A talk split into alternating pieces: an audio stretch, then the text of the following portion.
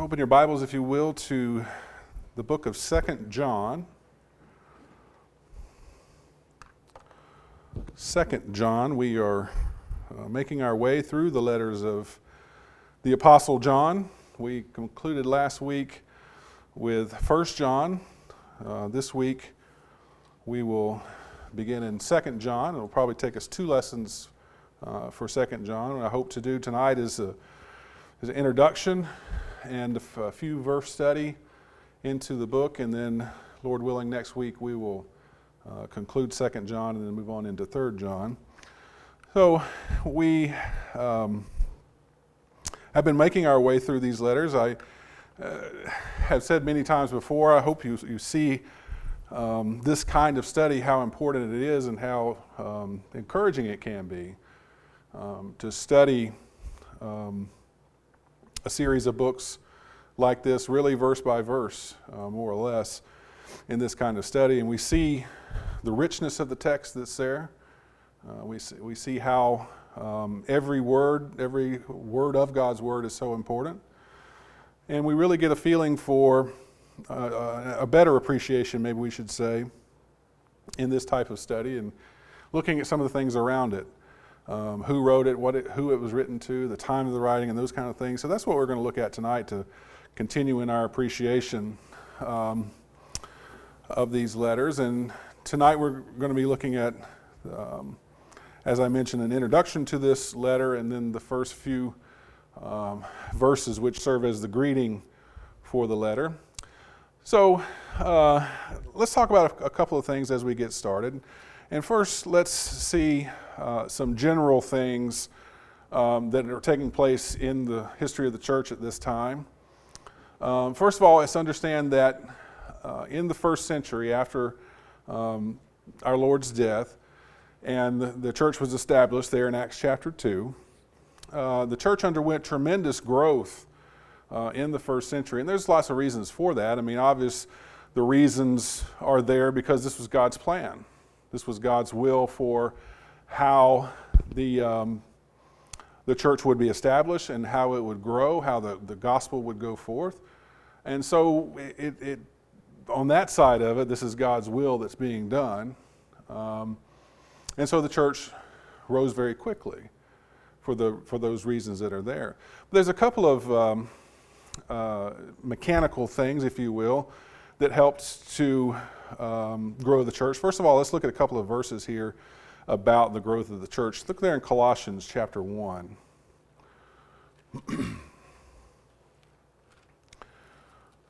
Just to see, this is um, uh, some other writings that, that, that show us about the, the spread of the gospel, the growth of the church. In Colossians 1, verse 5 and 6, it says, Because of the hope laid up for you in heaven, of which you previously heard in the word of truth. Now, this is, of course, Paul speaking to the Christians at Colossae, and he's telling them these things.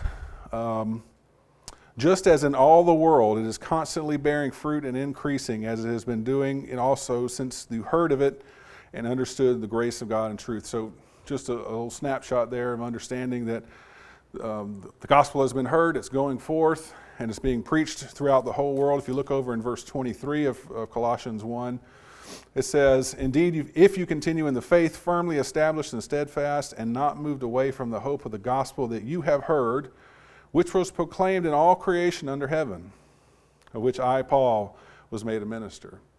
And if we also look over in Jude's writing, in uh, Jude verse 3, a similar statement is made here about the spread of the gospel and the rise of the church. In Jude, verse 3, it says, Beloved, while I was making every effort to write to you about our common salvation, I felt the necessity to write to you, appealing that you contend earnestly for the faith which was once for all delivered to the saints.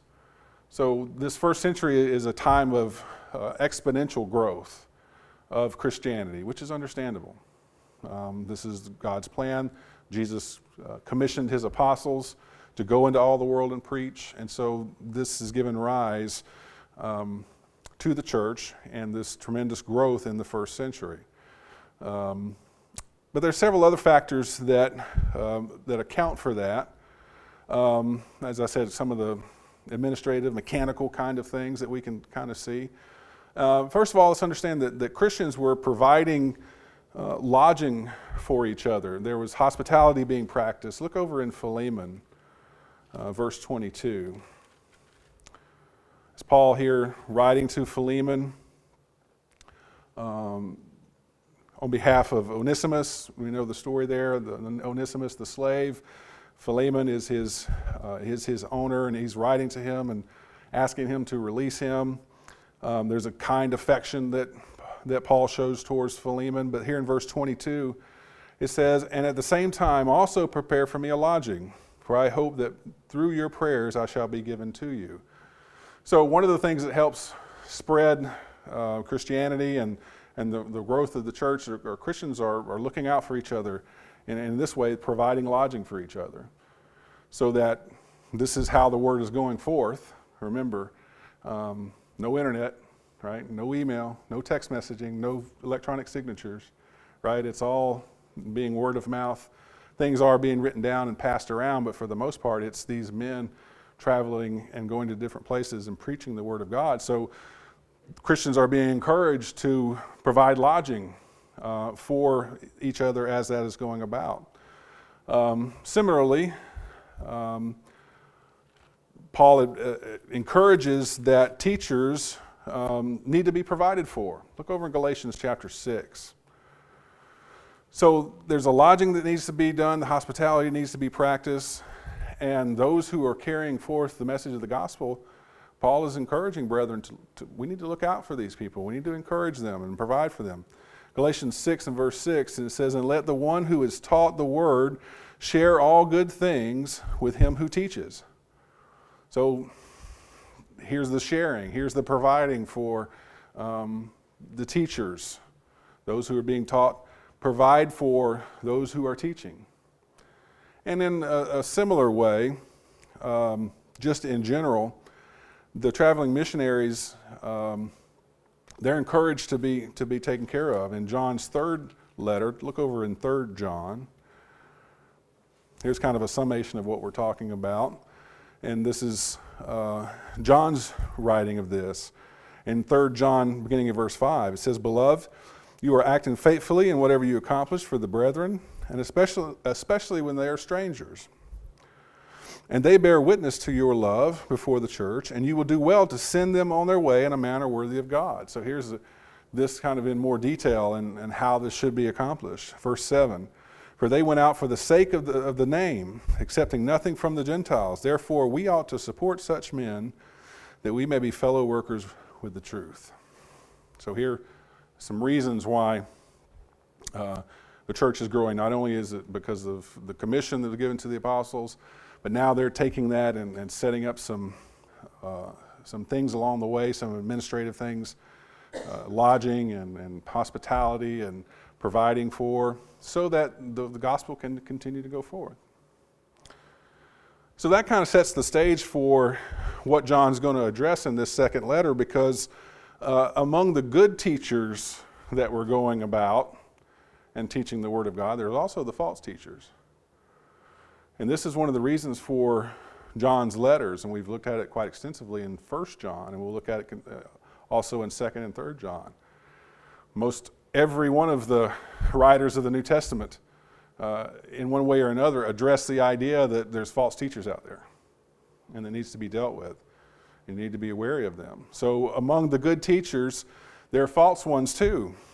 And so, as we mentioned, Second John is written uh, as a warning about this.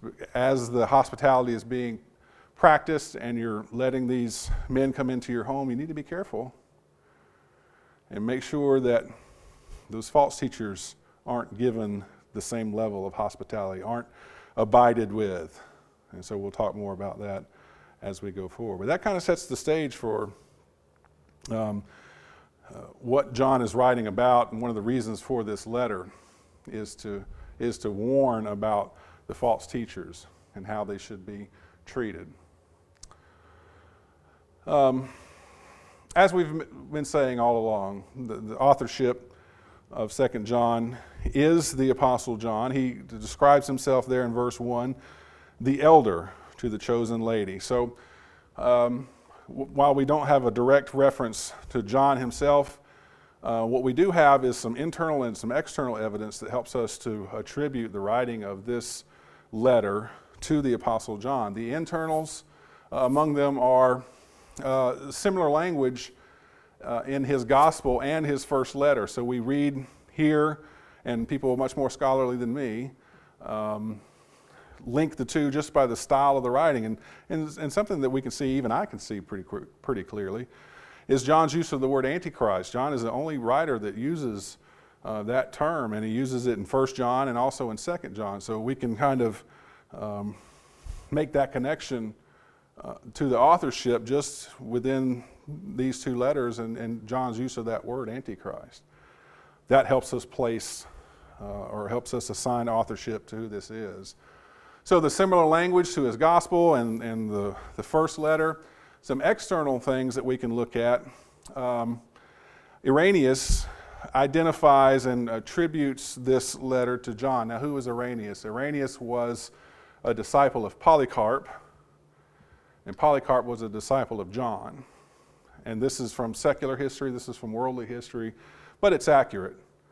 And we can take that um, for what it's worth um, in that this, this man, twice removed from John only, attributes this writing to John. So there's some worldly, secular history that helps us to understand that. And that can be very beneficial to us. So, through this and other things, we, we attribute this writing to John the Apostle.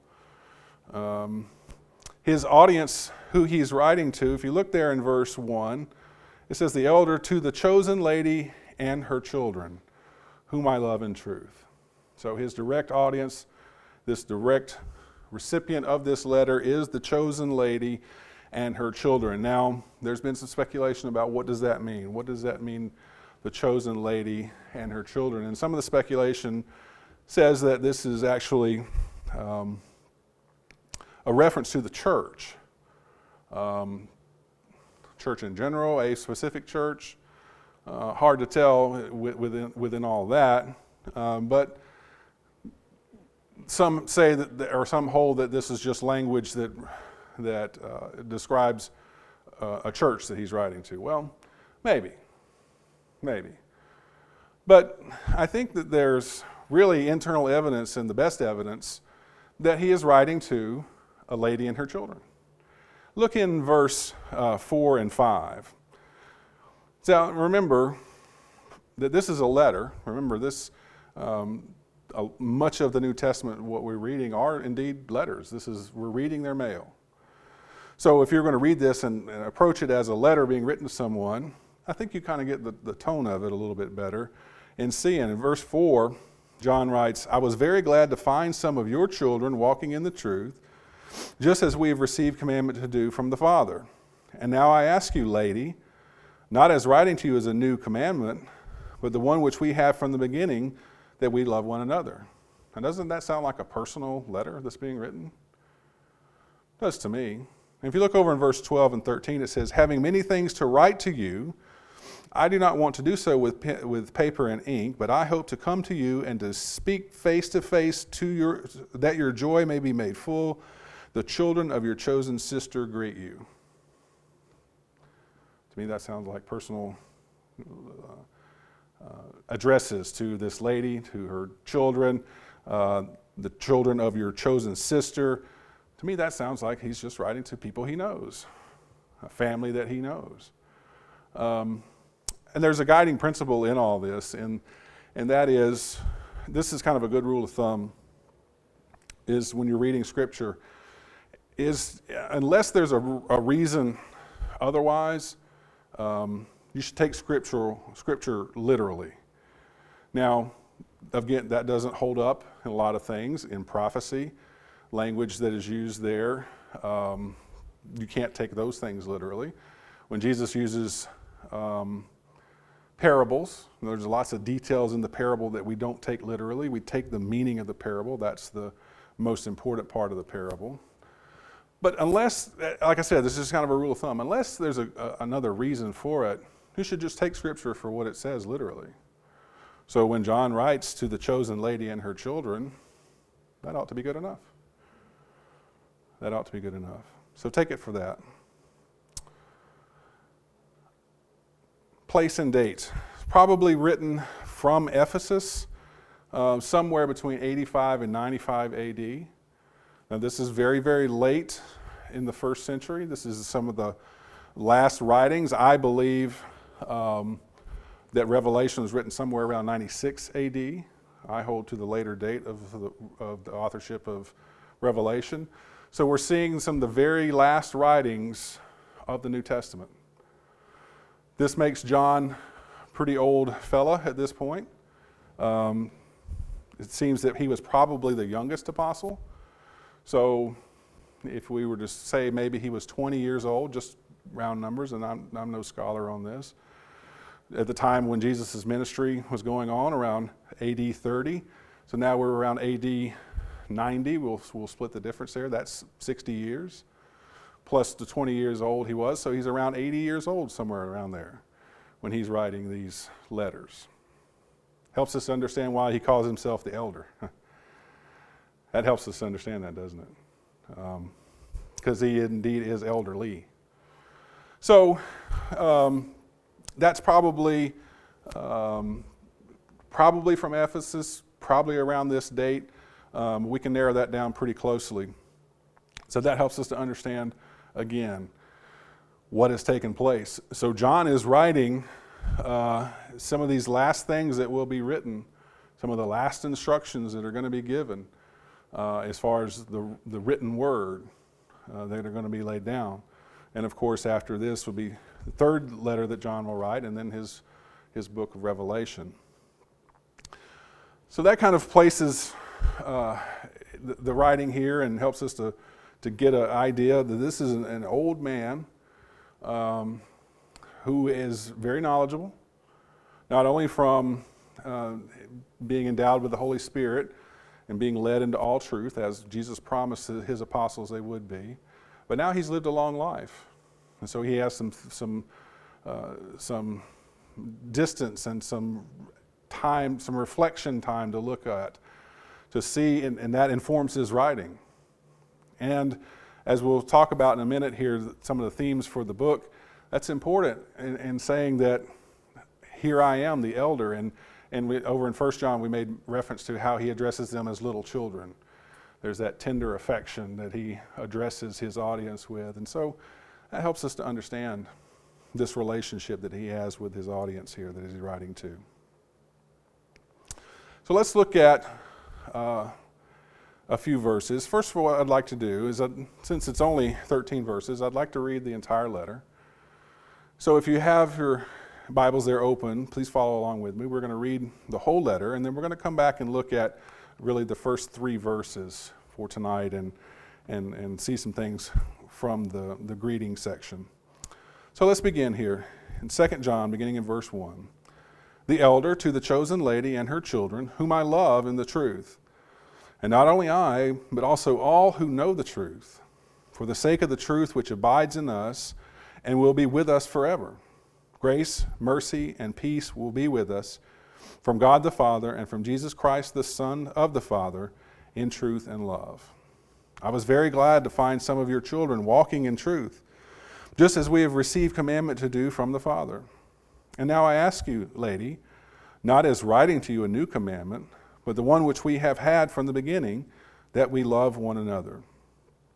And this is love, that we walk according to his commandments. This is the commandment, just as you have heard from the beginning, that you should walk in it. For many deceivers have gone out into the world those who do not acknowledge Jesus Christ as coming in the flesh. This is the deceiver and the antichrist. Watch yourselves, that you might not lose what we have accomplished, but that you may receive a full reward. Anyone who goes too far and does not abide in the teaching of Christ does not have God. The one who abides in the teaching, he has both the Father and the Son. If anyone comes to you and does not bring this teaching, do not receive him into your house, and do not give him a greeting, for the one who gives him a greeting participates in his evil deeds. Having many things to write to you, I do not want to do so with paper and ink, but I hope to come to you and to speak face to face, that your joy may be made full. The children of your chosen sister greet you. So let's go back and look um, at a couple of things. First of all, the purpose of the letter. A couple of things that we can look at. The letter is written, one, to encourage brotherly love, as we've just heard from the reading. And also, as we've made allusion to, is to warn them against supporting false, false teachers. So there's a warning in here about not receiving that one into your home. So there's the brotherly love, the exhortation, and then there's the admonition. There's the warning about not letting, not supporting these false teachers. If we look at just quickly an outline of how the book might break down, verses 1 through 3, we read there the greeting. John identifies himself as the elder, who it's written to, those kind of things in the first three verses. And then verses 4 through 6, there's the exhortation to walk in truth and love. That's the encouragement section of the, of the writing. And then verses 7 through 11, there's the warning. There's the warning not to support false teachers. And then the last couple of verses there are some concluding remarks. Not a long letter, obviously, easy to, to break it down and to see what's going on here. But the purpose of the letter is very important to encourage brotherly love and to warn uh, his readers against these false teachers. So let's look at a few verses here. Um, verse 1, as we mentioned, that John identifies himself as the elder, and he writes to a family that he loves. He writes to a family that he loves. He says, To the elder, to the chosen lady and her, chu- and her children, whom I love in the truth.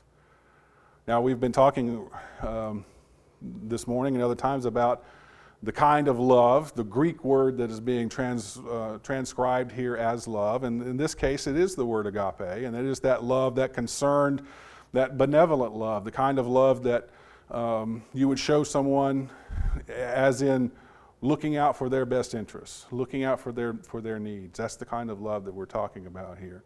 This is the word that's being translate, translated here. And John is writing to this family that he loves, he has uh, this affection for, but also wants the best for them. That's the kind of love that he is talking about here. And this is the kind of love um, that, that should bind all of us together, that should bind all of us Christians together. Look over in 1 Peter chapter 1. Peter talks about this. And this is um, the way he describes this kind of love that we should have. 1 Peter 1, beginning verse 22, it says, Since you have in obedience to the truth purified your souls for sincere love of the brethren, so there's the love of the brethren, fervently love one another from the heart. For you have been born again, not of seed which is perishable, but imperishable that is, through the living and abiding Word of God. So the love that John is, is, is referring to here is, is the love that we have in God, the love that we have for the truth, and that's what binds us together. That's why we can travel around the country or the world and we can find um, brethren who are, are, are standing for the truth and worshiping God, and we automatically have a connection with them. And that connection is through the Word of God, through the love that we have of the truth, the love that we have for God. So, this is that kind of love that binds us together. So, when John is writing to this family, that's the kind of love that, he, that he's talking about here, the kind of love that binds us together. In verse 2, he talks about this abiding love. Peter just wrote about it, John writes about it. For the sake of the truth which abides in us, and will be with us forever. Now, here's that abiding. The truth abides, um, or the truth acts in accordance with us, in us forever. So, this abiding is, a, is a going along with, um, being in, um, in step with. So, if I am in step with the truth, and Hank is in step with the truth, then together we are in step together. We abide together in the same truth. And that's a wonderful thing that binds us together so that I can know just by the fact that of who Hank is and what he believes that we have such a, a strong connection because we are abiding in the truth. And um, the wonderful thing about that is that it abides in us forever. As long as we are uh, of, this, of this earth, the truth abides in us. The only thing that we can, uh, that can separate us is when we choose to abandon that truth. God's truth is forever. If I'm walking in His truth, I can walk in it forever. Only I can take myself out of it. Only I can abandon the truth. God's truth abides forever. Verse 3 there are three things uh, that John mentions here uh, that stem from loving uh, in truth. First of the, those is grace. He says there in verse 3 grace, mercy, and peace will be with us. So the first thing there that stems from loving in the truth is grace. And what is grace? Grace is unmerited favor. Grace is uh, what God has given to us, something that we don't deserve. All the things that we don't deserve that God has given us. That's God's grace. He also mentions His mercy. Mercy is the other side of grace. Mercy is compassion shown toward the guilty. Grace is giving us something we don't deserve. Mercy is not giving us something we do deserve. All have sinned and fall short of the glory of God. What do we deserve for that? We deserve death. The wages of sin is death. But through God's mercy, He has shown compassion towards us in giving us His Son, so that through Him we can have eternal life. Through Him we can have redemption of sin. That's mercy. The grace is the gift of His Son, giving us something that we don't deserve, and then having compassion on us to not um, take out His vengeance on us because we are guilty. That's where He shows His mercy. And then the third thing in that list is peace grace, mercy, and peace. Peace is that tranquility. It's a result of God's grace and mercy. Because God has given us this and He has um, shown mercy on us because while we were yet sinners, Christ died for us. Because of that, we can have peace. Look over in Philippians chapter 4. This is the kind of peace that we're talking about. And I come here often. Um, we talk about peace. I like these one stop shops. I look for these throughout Scripture. When we talk about peace, this is a great place to come and understand what it means. In Philippians 4 and verse 7 says, The peace of God, which surpasses all comprehension, shall guard your hearts and your minds in Christ Jesus. There's the peace of God. If you come down to verse 9, it says, These things you have learned and received and heard and seen in me. Practice these things, and the God of peace shall be with you. That's the kind of peace that we're talking about here. The peace of God. Because of His grace, because of His mercy we have the, the, the, the, um, the ability to know that kind of peace, which surpasses all understanding, and that's the peace in God. And these things come from the Father, as he says there at the end of verse 3 from God the Father and from Jesus Christ the Son. So there's that connection. There's the linking of the two, of the Father and the Son together, and that's very important in recognizing who Jesus is. Remember, part of the reason John wrote 1 John was to argue against the Gnostics, and there's, there's more of that in this writing too. The Gnostics were those who, who denied certain things about Jesus Christ, denied who he was, denied his deity. So, John, in his writing, reaffirms who Jesus Christ is. He is the Son of the Father. And while that sounds simplistic to us, it's very important in understanding who Jesus is. Grace, mercy, peace will be with us from God the Father and from Christ Jesus the Son. There's that linking of them together and showing us the preeminence of who Jesus Christ is.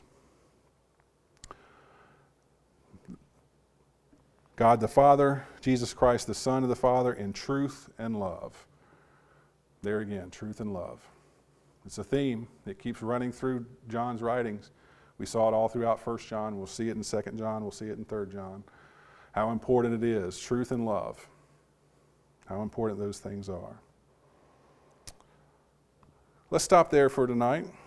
Lord willing, we will um, look at the remainder of 3 John next week and, and talk in a little bit more depth about this love and the warnings of, that he is writing.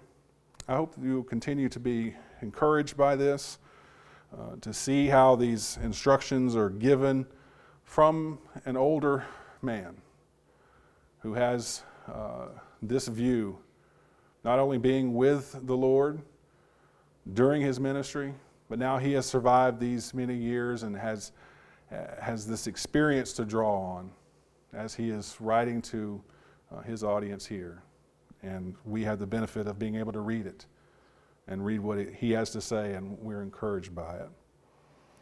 We offer an invitation, uh, as we always do at the end of our time together. If you need the encouragement of the brethren, you can let that be known by coming forward as we stand and sing to encourage you.